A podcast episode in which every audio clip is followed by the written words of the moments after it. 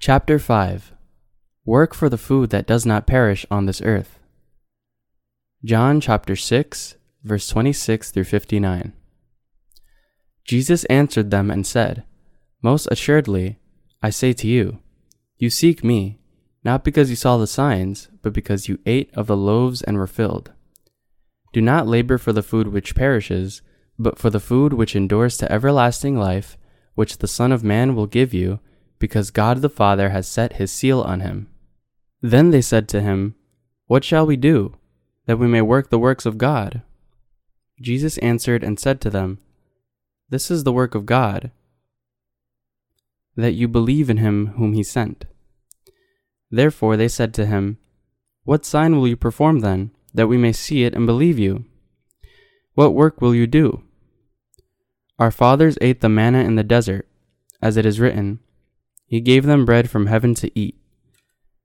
Then Jesus said to them, Most assuredly, I say to you, Moses did not give you the bread from heaven, but my Father gives you the true bread from heaven. For the bread of God is he who comes down from heaven and gives life to the world. Then they said to him, Lord, give us this bread always. And Jesus said to them, I am the bread of life. He who comes to me shall never hunger, and he who believes in me shall never thirst. But I said to you that you have seen me and yet do not believe. All that the Father gives me will come to me, and the one who comes to me I will by no means cast out. For I have come down from heaven, not to do my own will, but the will of him who sent me. This is the will of the Father who sent me, that of all he has given me I should lose nothing, but should raise it up at the last day. And this is the will of him who sent me, that everyone who sees the Son and believes in him may have everlasting life, and I will raise him up at the last day. The Jews then complained about him, because he said, I am the bread which came down from heaven. And they said, Is not this Jesus, the son of Joseph, whose father and mother we know? How is it then that he says, I have come down from heaven? Jesus therefore answered and said to them, Do not murmur amongst yourselves. No one can come to me unless the Father who sent me draws him, and I will raise him up at the last day. It is written in the prophets, and they shall all be taught by God. Therefore, everyone who has heard and learned from the Father comes to me.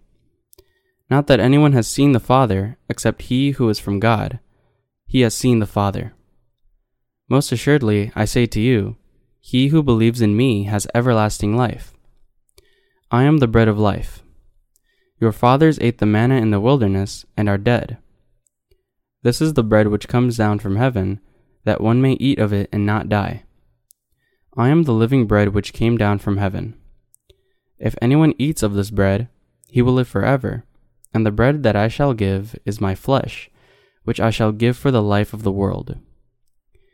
The Jews therefore quarreled amongst themselves, saying, How can this man give us his flesh to eat? Then Jesus said to them, Most assuredly, I say to you, unless you eat the flesh of the Son of Man and drink his blood, you have no life in you. Whoever eats my flesh and drinks my blood has eternal life, and I will raise him up at the last day. For my flesh is food indeed, and my blood is drink indeed. He who eats my flesh and drinks my blood abides in me, and I in him. As the living Father sent me, and I live because of the Father, so he who feeds on me will live because of me. This is the bread which came down from heaven, not as your fathers ate the manna, and are dead. He who eats this bread will live forever. These things he said in the synagogue as he taught in Capernaum. When Jesus went up to the mountain and preached, multitudes were following him. Then, putting his hands on the small amount of food that was only enough for a single lunch, Jesus blessed it and performed the miracle of feeding more than 5,000 people with bread and fish, leaving 12 baskets of leftovers. So the people followed Jesus and sought to have him as their king. They thought, wouldn't it be wonderful to have such a king? So they sought to make the Lord their king but Jesus departed and went over to the other side of the sea. When the great multitude followed him desperately, wanting to attain another meal from him, Jesus rebuked them, saying, Do not labor for the food that perishes, but for the food that endures to everlasting life. John chapter 6 verse 27 The multitude that followed Jesus for the food that perishes to quench their hunger temporarily at that time without realizing that the truly everlasting food was with Jesus. This is why Jesus rebuked them. The lesson of this passage also applies to the born again. Jesus also reiterated how we should live after being born again.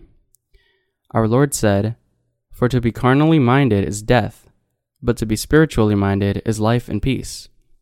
Romans chapter 8 verse 6. The Lord said that while our carnal thoughts bring death to us, spiritual thoughts bring everlasting life. When we do God's work, for what should we labor? We have been saved, but what kind of work should we do after being saved? Should we labor for what would perish? Or should we labor for the food that endures to everlasting life? Should we labor for what does not perish, enabling others to receive everlasting life? Or should we labor for what perishes? This is what Jesus was addressing. He was telling us to labor for the food that does not perish, to do the kind of work that enables others to receive eternal life. For us to preach the gospel of the water and the Spirit is to preach Jesus who identified himself as the bread of life. We are of those who labor for the work of everlasting life that does not perish. We, who are spreading the gospel all over the world, are such people. When we preach the gospel of the water and the Spirit, people will hear this truth, and when they believe in this truth with the heart, they will surely receive the remission of their sins and attain everlasting life.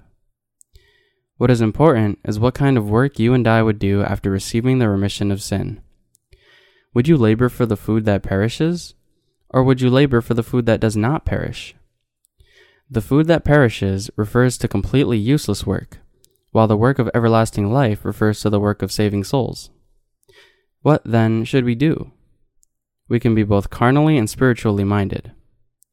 While the right thing for us to do is think of and do what is good for other souls, we all have a free choice. So we ourselves must think about this question of for what we should live, decide on one, engrave this in our hearts, hold on to it, and follow it. Although countless people were following Jesus, their purpose was just to feed themselves. They followed him only to receive and eat the food of the flesh that would all be digested away in a day. They did not follow him believing that the Lord had the real everlasting food. In today's scripture passage, we see the Lord warning those who were following him for the perishable food. Jesus told the disciples and many others to labor for the food that endures to everlasting life, and to follow him for this. That is why it is so important for us to set our minds on for what and how we should labor when we are working. We can do both works, the spiritual and the carnal, but it is critically important to set our hearts on the right work. We need to realize clearly what spiritual work is, what it is that endures to everlasting life, from where and through what this work comes, and how we can do this work. We are prone to think highly of ourselves when we are actually nothing. So, Paul the Apostle warns us, saying, For if anyone thinks himself to be something, when he is nothing, he deceives himself. Galatians chapter 6, verse 3. Therefore, we have to examine once again whether we are determined to labor for the food that does not perish and live our lives accordingly. Of different types of Christians, there are those who follow Jesus for their own flesh, and others who follow Jesus to receive eternal life. Essentially, in other words, there are those who follow Jesus to do the work of the flesh, and there are those who do the work of Jesus to receive eternal life. The critical problem is that 99.9% of today's Christians are attending church only to be fed with the food of the flesh. The Apostle John said, I pray that you may prosper in all things and be in health, just as your soul prospers. 3 John chapter 1 verse 2. But we all know that there are many who believe in Jesus not for their souls, but for their carnal riches and fame. In other words, there are many Christians who believe in Jesus just to become rich, to prosper in business, and to live a healthy and lavish life. As a matter of fact, if Christians in the past 2,000 years of the history of Christianity were boiled down to 100 believers, 99 of them believed in Jesus for their own flesh. In a survey of Christians in the United States, three types of sermons were identified as the sermons most frequently preached by American pastors. The first type was the notion one would become rich if he believes in Jesus. The second was the claim that one would attain fame if he believes in Jesus. And the third was the notion that one would be happy if he believes in Jesus. The pastors, in other words, were feeding their congregations with the food of the flesh. What was the result of such sermons that preached, You'll be rich if you believe in Jesus, you'll be happy if you believe in Jesus, you'll be famous if you believe in Jesus? As Christians became wealthy and content with their lives and raised their social status in this world, they no longer believed in Jesus. Even worse, they ended up turning against Jesus. In Korea also, far too many Christians say that they attend church so that they would be cured of their illnesses, become rich, so that their families would be in harmony, or so that some scumbag would turn into a good person, all from believing in Jesus. These Christians believed in Jesus only for their own flesh to prosper. Jesus said not to labor for the food that perishes, but for the food that does not perish and endures to everlasting life. Yet, despite this, 99.9% of Christians believe in Jesus so that their flesh shall prosper. Jesus rebuked such people in today's scripture passage. Do not believe me nor follow me for such things. Labor for the food that does not perish, for the food that endures to everlasting life. So Jesus said, In the times of the Old Testament, the manna came down from heaven. God brought the manna through Moses, but even those who ate it all died in the wilderness. But the Son of Man is the bread of life. I give you the bread of life. If you believe in me, follow me, and testify of me, so that people will receive everlasting life. And they will not thirst forever. I am the bread of life, and this is the will of my Father, that whoever sees the Son of Man and believes in him may have eternal life and I will raise him that believes on that last day. As it is written, I am the living bread which came down from heaven. If anyone eats of this bread, he will live forever, and the bread that I shall give is my flesh, which I shall give for the life of the world. John chapter 6 verse 51. None other than Jesus himself is the bread of life. That is why Jesus said, Eat of me and believe in me, and preach me. If you want to labor, labor for the work of the Father. How can you do the work of God? To believe in Him whom God sent is to do His work. Jesus said, Whoever eats my flesh and drinks my blood has eternal life, and I will raise him up at the last day. For my flesh is food indeed, and my blood is drink indeed. He who eats my flesh and drinks my blood abides in me, and I in him. John chapter 6, verses 54 through 56. And he who eats this bread will live forever. John chapter 6, verse 58. Jesus was talking about himself. Here he told us to eat his flesh. But how can we eat Jesus' flesh? It is by believing that Jesus took upon all the sins of the world by being baptized on his body that we can eat his flesh. In other words, Jesus was telling us to believe that he took all our sins upon himself by being baptized to save us from the sins of this world. He was saying to us to eat his flesh by believing in this. My flesh is food indeed, and my blood is drink indeed. John chapter 6, verse 55. Our Lord was saying, If you believe that I took upon your sins and was condemned for them by being baptized by John the Baptist and crucified to death, then your hearts will be relieved from the heavy burden of your sins. Whoever eats my flesh and drinks my blood has attained everlasting life. We believe in this word wholly. Since we have received everlasting life by believing in the gospel of the water and the Spirit, we pay even more attention to what our Lord has said to us. As our Lord said, Do not labor for the food which perishes, but for the food which endures to everlasting life John chapter 6 verse 27. We believe that he said this to us. While we have received the remission of our sins by eating the flesh of Jesus and drinking his blood by faith, we still need to set our minds clearly on whether we would labor for the food that perishes or for the food that does not perish. We need to realize what it is to labor for the food that perishes and what the food that does not perish is. To labor for the food that perishes is to be carnally minded, only to think of the peace and comfort of our own flesh. What, then, is the food that does not perish? It is to be spiritually minded. As we serve this gospel, fulfill our role as its witnesses, preach it all over the world, and labor for this work, many people will indeed attain everlasting life. Making it possible for others to receive eternal life is what we must do. We need to discern clearly between laboring for the food that perishes and laboring for the food that does not perish, and we must set our minds on one of these two and work accordingly. We are laboring to preach the gospel of the water and the Spirit throughout the whole world. Sometimes, even while serving the Lord, we wonder skeptically is it really right to work like this? And there are also times when we labor for the food that perishes, as there are times when we labor for the food that does not perish. Of course, we can go astray sometimes because of our weaknesses, but we should fundamentally set our minds on the right direction. We need to set our minds clearly. It is to preach the gospel throughout the whole world that we are laboring like this. We are devoting ourselves to the literature ministry. We pray for this ministry, translate our books, and publish them into many languages, and distribute them for free to whomever wants to read them. Most of our workers raise financial means for this ministry and support it with their own labor and sweat.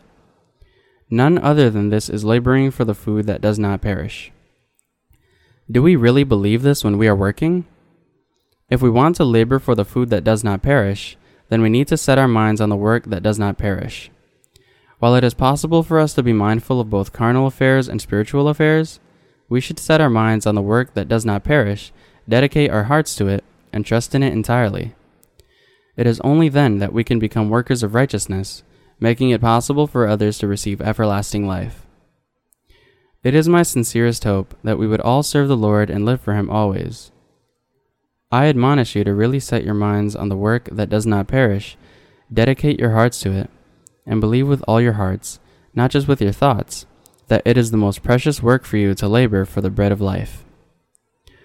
Although you are capable of doing both carnal and spiritual works, I want your hearts to realize that one is entirely wrong and the other is entirely right, and to dedicate your hearts and minds wholly to the right work and labor for it. While we can also work for the food that perishes, we must have the resounding and unshakable belief that it is only right for us to cherish the gospel and serve it, and we must become the people of faith offering ourselves to this work and dedicating all our strength to it. I have poured all my heart into preaching the gospel throughout the whole world. I am not saying that it's now enough, since we have been serving the gospel to this day. Rather, what I am saying is that because this is the right thing for us to do, we should set our minds on the right work and have the firm belief that it is only proper for us to live like this for what is right. Regardless of how we might have lived so far, now we need to realize that it is truly right and follow it. If we know what is right, but do not dedicate our lives to the food that does not perish, then our faith is all in vain. Do you know what it is to labor for the food that does not perish? Do you believe that it is right for us to live for this food? Have you set your minds on it, and are you living entirely for this work? What is proper is not to just end with knowledge, but to set your minds on the right work, and to dedicate your lives wholly to this work. Because we have the flesh, we sometimes fall into the work of the flesh.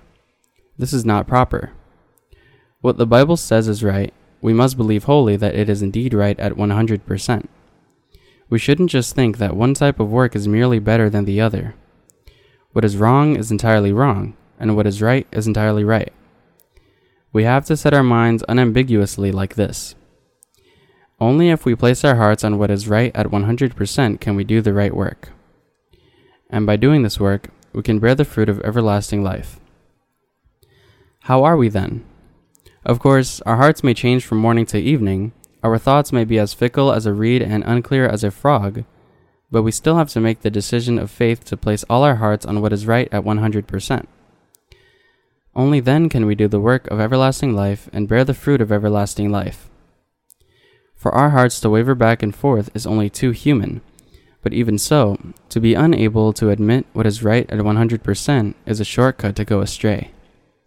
That is why we must labor entirely for what is right, realize that it is wrong for us to live for the food that perishes, And we also have to believe at 100% that working for the food that perishes is indeed wrong. If we evaluate these two works on a relative basis, we will not have clear faith in what is right, because the two get all mixed up. We really need to admit what is right as right at 100%, and what is wrong as wrong at 100%.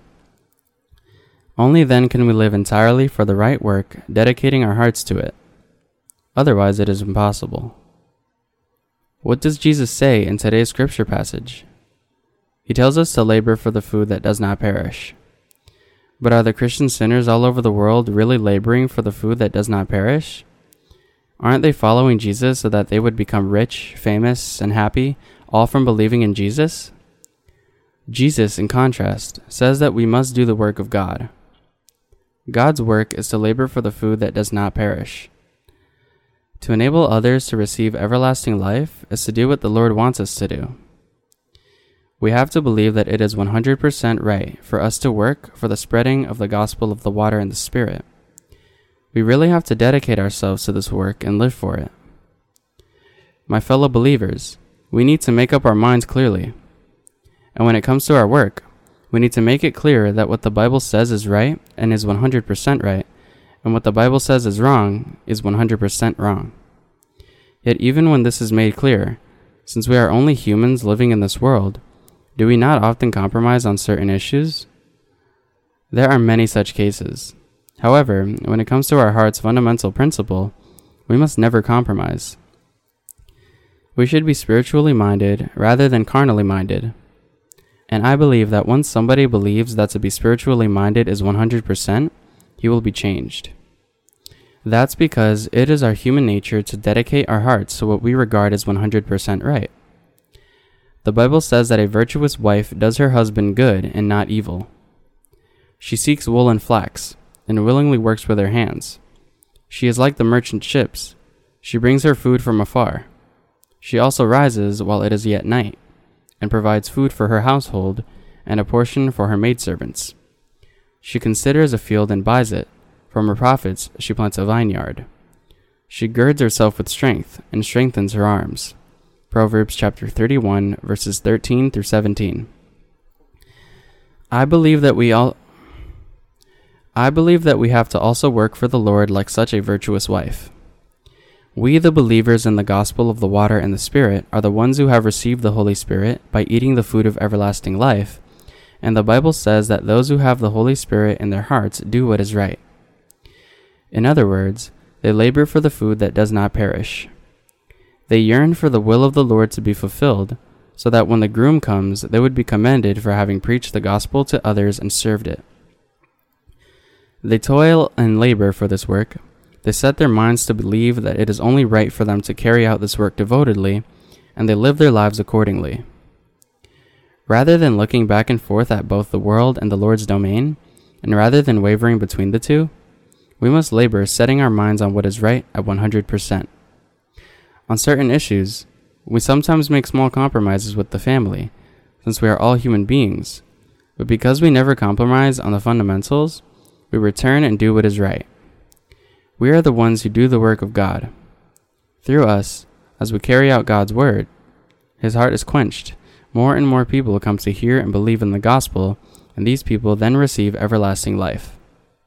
Of each and every person who eats the flesh of Jesus and drinks his blood by faith, there is no one who does not receive the remission of sin, and no one who does not attain everlasting life. And of all the people who labor for this food of life that does not perish, who preach the gospel believing a hundred percent that it is right to serve this work, and who hear the word and believe in it, trusting that the gospel of the water and the Spirit is 100% right, there is no one who does not receive eternal life.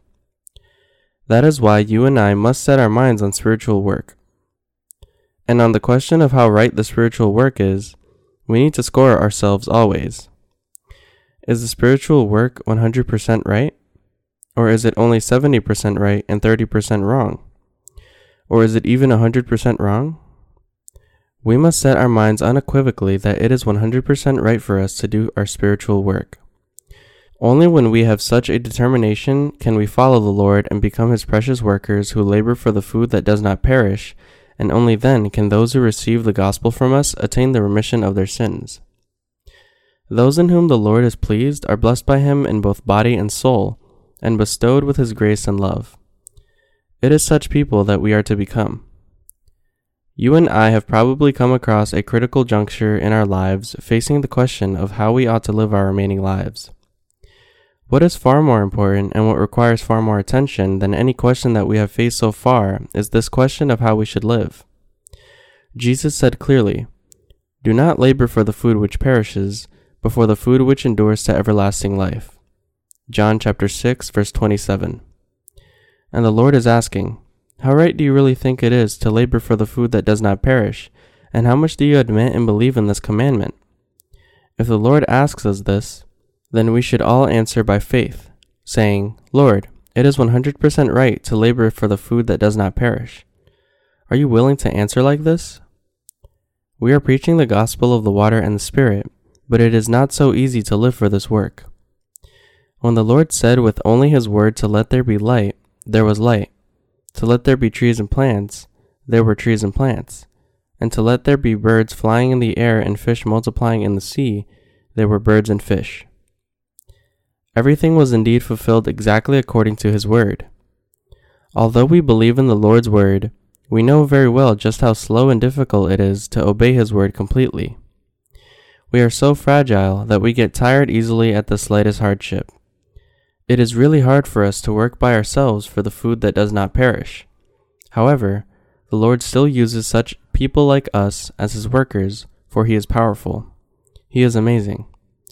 When a machine begins to sputter, it can easily be fixed and made to work again, but human beings are not like this. It requires sophisticated techniques and tremendous faculties to use us, but despite this, the Lord is able to use us as His instruments. That's because He made us. When it comes to working for the gospel, we must have the belief that it is 100% right to do so. We may say so with our words, but what is important is to set our minds. We may say, I'll think about it at home, but when we are at home, we don't really think about it. We have to make up our minds here and now. A foolish person may think about this work for a hundred years and yet still not make up his mind, but the wise can make the decision in five minutes. My fellow believers, you must be passionate. I was told a story that was unbelievable. Someone was so passionate that when he was dating in his car, he did not even realize his car was floating down by increasing river flows. We can imagine how passionate he was while dating in his car. We must be passionate. Not only when we are dating, but also when we are working, we must be passionate about what we do and set our minds clearly and resolutely. If we are lukewarm, neither hot nor cold, then nothing can be achieved. What happens when you pour cold water on hot coffee? it would turn lukewarm and lose its taste. Each of us has a distinctive personality. When we, the born again, work for the gospel, we must work passionately submerged in that work and throw ourselves to this work while believing that this work of serving the Lord is 100% right. Though I have not been entrusted with a great mission because I am living wholly for the gospel, its flowers are blossoming all over the world. The righteous need to have this kind of conviction and passion for the righteous work. God has made us such people. This age is indeed an age of uncertainty, but we need to have the unfaltering belief that what we are doing and what we believe in are definitely right. Once you have received the remission of sin, you have to start a new life oriented to the righteous work. You have to get out of your country, from your family, and from your father's house, to a new life that God shows you. You have to set up your mind clearly to work for the gospel for the rest of your life. What would happen if you drag your feet? You would soon be surrounded by all kinds of filthiness. This world does not leave you alone if you remain undecided.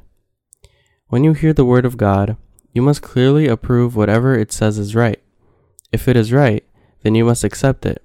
And if you reject the word, then you must clearly provide the reason for rejecting it. If you drag your feet indeterminately, the devil will come and devour you. If you still wonder, is this gospel right? And if you still drag your feet, even after 10 long years of attending the church wavering between this and that, the devil will come and devour you. We have been saved. We have been saved by eating the flesh of the Lord and drinking his blood. Have you eaten the flesh and drunk the blood given by the Lord? When did you do that? To believe that all your sins were passed on to Jesus when he was baptized is to eat the flesh of Jesus. You ate it by faith. How did we drink Jesus' red blood? We drank the blood of Jesus by believing that he shouldered our sins and died for us on the cross. Has your thirst now been quenched? That is why Jesus said, My flesh is food indeed, and my blood is drink indeed. John chapter 6 verse 55. When we eat the flesh of Jesus by faith, our eyes are opened wide and our stomachs are filled. When we drink the blood of Jesus, our hearts are quenched.